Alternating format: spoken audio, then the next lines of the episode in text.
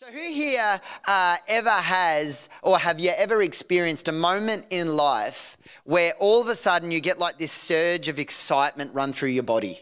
Like there's a holiday coming, or there is a meal approaching. That's a good one for me. Um, and all of a sudden you're just like, oh my gosh, I'm so excited uh, for no reason at all, but I'm. Has anybody ever experienced that? Give me a wave. Totally. Jordan says every day. That's probably me every once an hour. But that's what happened. Yesterday, I'm in the kitchen. And for no reason, I just was so excited. Uh, and I'm absolutely convinced that God is good. And I was literally in the kitchen and I was preparing something. And I'm like, oh, God, you're so good. Wow, you should be more excited if you agree with me. It's like, it's like God is like, yeah, is there? And there's no catch. God is good. Who agrees that God is good? Totally. We know in the Bible, it says in Romans, that God works all things for good because He's good. There is no hiding the character of God. I love in Psalms 84 11, it talks about that God won't withhold good from the uprighteous, from those that are standing in righteousness and pursuing God's will. He won't withhold. Now, the catch there is that it has to be God's will, but the other alternate to that is the fact that God is good. So, if He is good, His will is good, and that's what you want because God is good. I'm absolutely convinced and cannot be swayed in any way, shape, or form that God is not good. But what should happen is you should constantly, as you reflect on the goodness of God, have the kitchen experience. Something should come into you. There should be a surge that runs through your body, and you go, oh man, God is good. God is so good. I remember this week I'm in my office and uh, we had my in laws staying with us. And I got a text from my father in law saying, Hey, where is the battery for the blower? In that moment, I knew he was mowing the lawns and I was like, God is good. because I knew that he was mowing the lawn. But you know what? That was a great thing that was happening for me. But you know what I recognized is that, you know what? It's just because of the favor of God. He's so good to me. It says in the scripture in First Chronicles 16:34, they're having their kitchen moment and they say, "Oh, give thanks to the Lord, for he is good. For his mercies endure forever." God is good. I trust in him. I trust in his goodness. I trust in his guidance, his guidance, because he is good. So if God is good, I want what he wants. But to be honest, not all the time, because often I want what I want.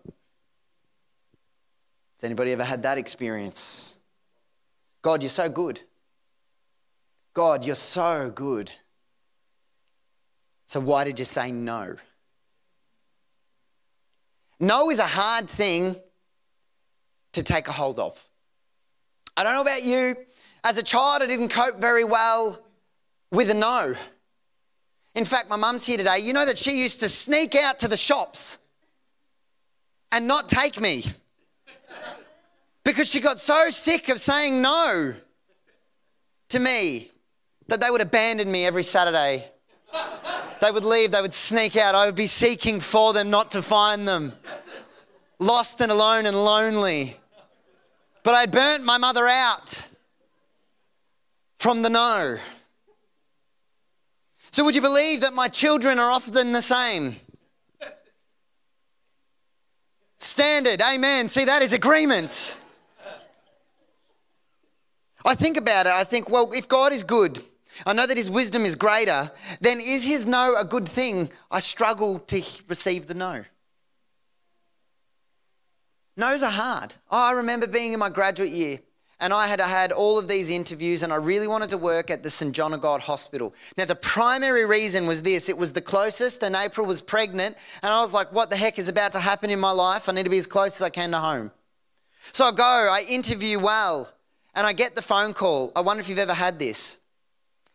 And during the phone call, they go, We are hiring five people, and you have come in at number six. And I remember going, hold it together, be professional, but I could feel the ugly face coming, you know, the pre cry ugly face. I'm like, oh no. And I couldn't help myself. I cried during the phone call and uh, hung up the phone. Remember in that moment, I said, Father, which was a great attitude. It must have been God moving because I ended up getting the job there. And I said, God, I trust that you have the right job for me and our family. But in that moment, when you think about it, receiving a no, it hurts. I was a little bit embarrassed. I was a little bit disappointed. I couldn't understand. Have you ever received a no and been in that place? No is hard. Because if a no has been given, it means that there was a request that has been rejected. Whether that is your child asking for another item and you say no. Whether it's a builder applying to the council to say, Can I build this? and they say no. Whether it's that young person trying to build up enough courage to, to ask, you know, a young guy asking this young girl on a date and she says no.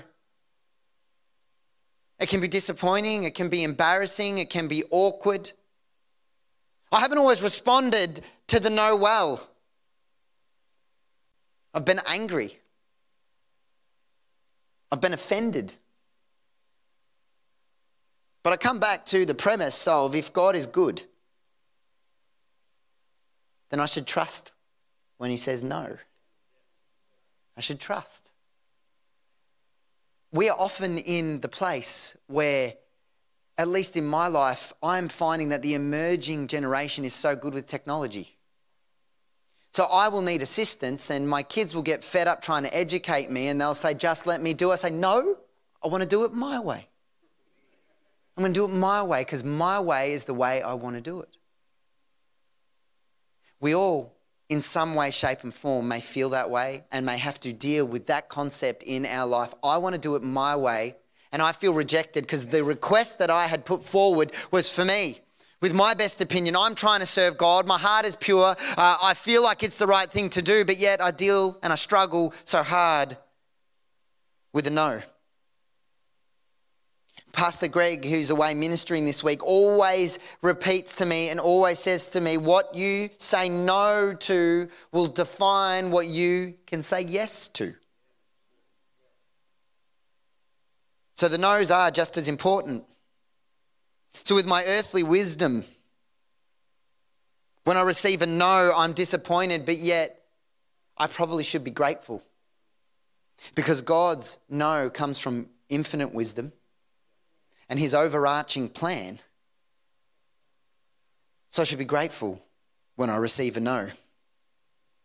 I remember just before the interest rates went up, April and I were considering for the first time in our lives do we try and do an investment property? But I felt pretty clear in my spirit a no from God. I'm grateful now. And I pray for those people that may be struggling in this moment.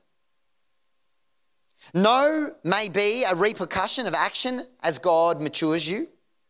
No may be a redirection as God guides you. And no may actually be a relief that you don't know yet.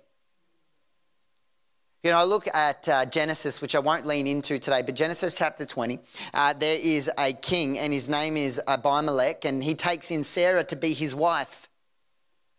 But Sarah's married to Abraham, but he's not aware. And he goes to God and says, Hey, I was never able to, like, don't kill me. Um, I haven't done anything to her. And God says, I know. I kept you from her so that you wouldn't sin against me. Isn't it funny? Sometimes God's no actually serves as protection. Thank you, God, for that no. But yet in the moment, we can't see it. And there is some incredibly deep things that people receive a no to. And I don't have the answers to those questions today. My prayer is that I'm able to guide you from principles out of Scripture that helps you walk closer to God. But I don't know the answer why people seek God wholeheartedly and yet some significant things in their life are not taken away. I don't have the answer, but we'll look at it together today. But I know this God's nature is good. He wants what's best for us. So his no isn't that bad. It's not that bad. So let's go through some scripture this morning. And I want to look at a couple of different examples of where there's been a no given and the processes that went on. But before I go there, we need to think about God and who He is. We know He's good, and we know that His ways are higher. Let's quickly look at Isaiah 55, 7 to 9. And it says this Let the wicked forsake their ways, and the unrighteous their thoughts. Let them turn to the Lord, and He will have mercy on them. And to our God, for He will freely pardon. For my thoughts are not your thoughts, neither are your ways my ways, declares the Lord. As far as the heavens are from the earth, so are my ways higher than your ways, and my thoughts than your thoughts. I love this scripture because clearly God is saying very simply, I don't think the way you think. When you look at the context of this scripture, it's saying, you know what? Those that have been wicked and unrighteous, if they come to me, I will forgive them. Who thinks that way? They've been harmed, they've been offended, they've been abandoned, they've disobeyed God, but yet He'll bring them in. We know that is through the work of the cross of Jesus Christ. His ways are so much higher, His forgiveness is so much greater, His mercy is so good. His ways are not our ways. His thoughts are so much higher than our thoughts. And the Apostle Paul puts it so beautifully when he considers the plan of God and the way God does things. His processes are better. He is the God. And when Paul is looking in Romans chapter 11 at God's plan, both for Jews and Gentiles, he says this in Romans 11:33 if you're writing notes, "Oh, how great are the riches and wisdom and knowledge. Oh, how great are God's riches and wisdom and knowledge. How impossible it is for us to understand his decisions and his ways. God's ways are so much better. They're actually more calculated. They're actually better for you than the decisions you'll make for yourself. So when we look at that, then, and we struggle, the no could be a relief, the no could be a redirection, the no could be a repercussion. It doesn't matter if it's a no from God, it's better than my yes. So here are two things we're going to look at. When you receive a no from God and it's a clear no, how do we move forward? Okay, God said no. What's it building in my life? And the second thing is when God says no, we should look at when we need to persist. We're going to look at those two things. So let's turn in our Bibles to Second Corinthians chapter 12, 6 to 10. We get a beautiful example. It's the Apostle Paul. I'm reading out of the New Living Translation today. And um, the opening part of this I love so much. He says this If I wanted to boast, I would be no fool in doing so because I would be telling the truth. Because if I want to brag, I can back it up because it's true. This is what he's saying. So, what he's saying is, I know that there's a lot right going on in my life. And if I wanted to boast, I could because it's no lies. I would be boasting, but it would be the truth. He says, But I won't do it because I don't want anyone to give me credit beyond what they can see in my life or hear in my message. Even though I have received such wonderful revelation from God, so to keep me from becoming proud, I was given a thorn in my flesh. I'm going to just start that sentence again. It says, So to keep me from becoming proud. I was given a thorn in my flesh, a messenger from Satan to torment me and keep me from becoming proud. Three different times I begged the Lord to take it away, this thorn in his side. Three different times I begged the Lord to take it away. And each time he said, My grace is all you need. My power works best in weakness. So, really, three times God said no.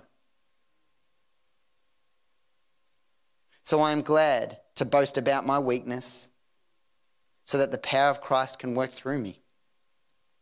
That's why I take pleasure in my weakness and in its insults, hardship, persecution, and troubles that I suffer for Christ. For when I am weak, then I'm strong. So Paul had some form of thorn in his flesh. Now, What that thorn is, um, significantly, the concept there is that there is something physically or emotionally that is constantly uh, an aggravation, uh, a buzzkill, a humbler. We can speculate what that may be. There, there, are many different things that people think it could be.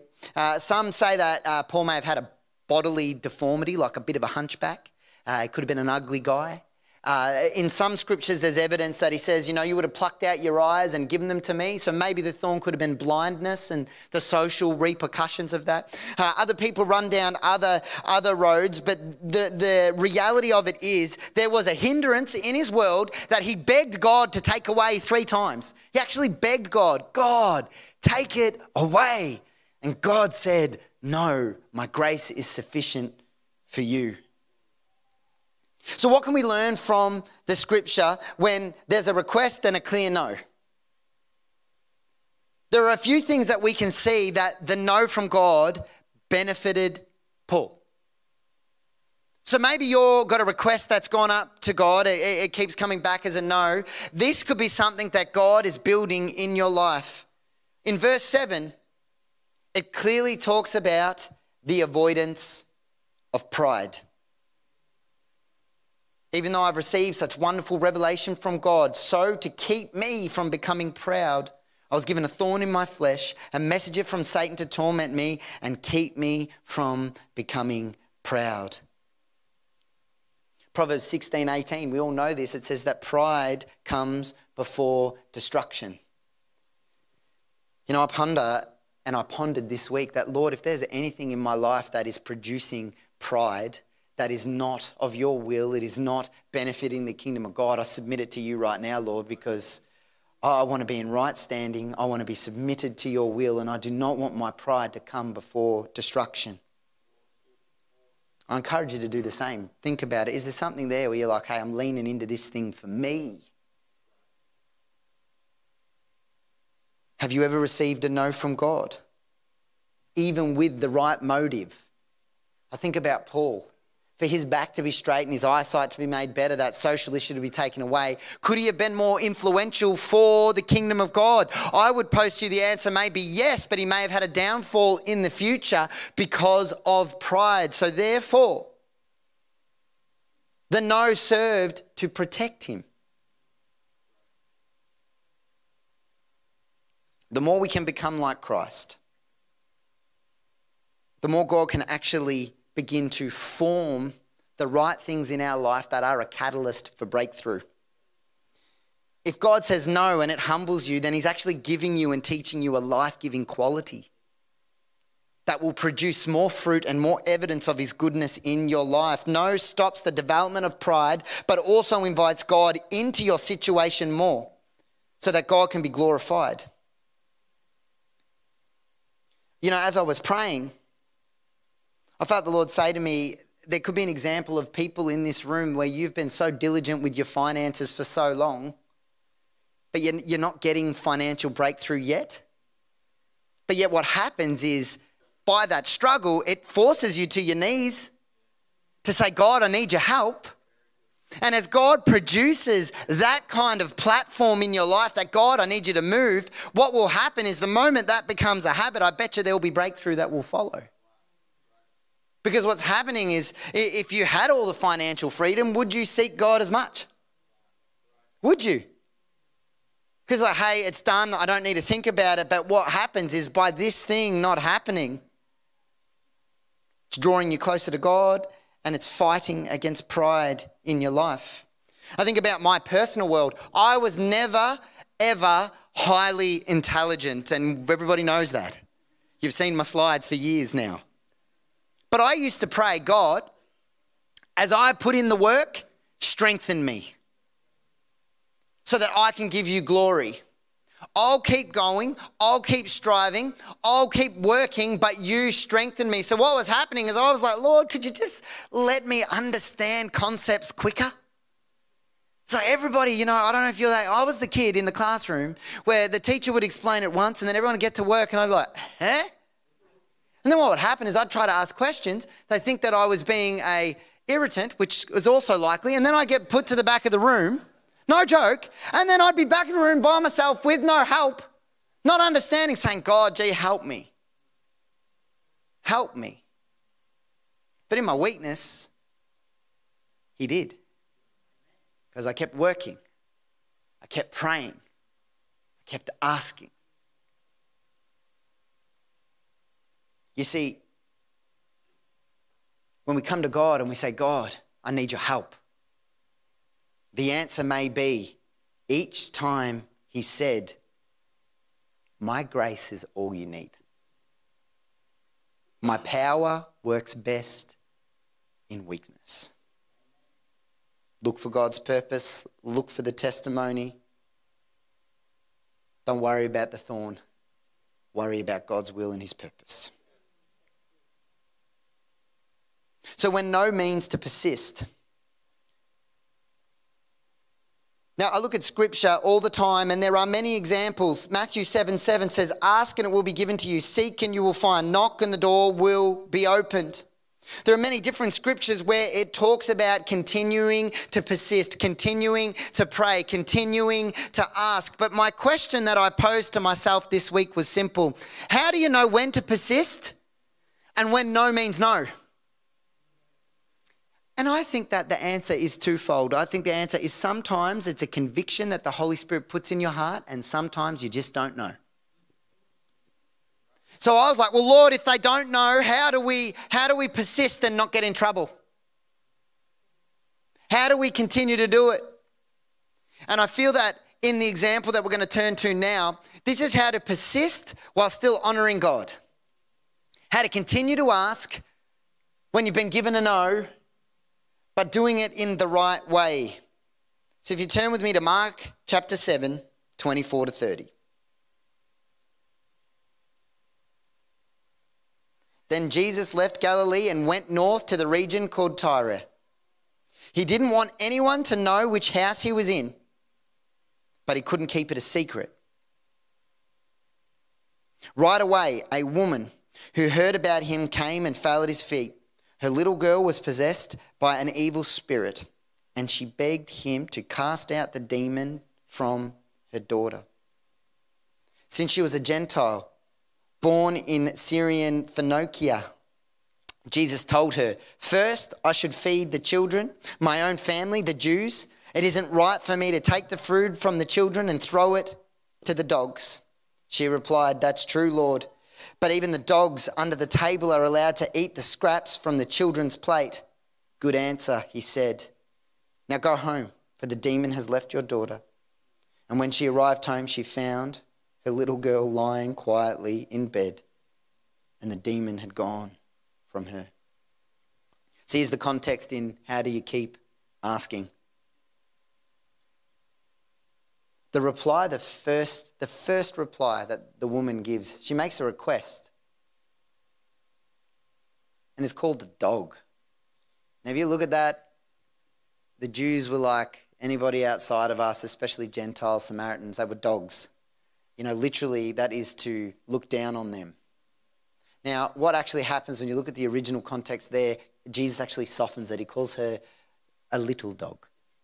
So you're an amusing annoyance. And in that moment, you could be offended. I've asked God.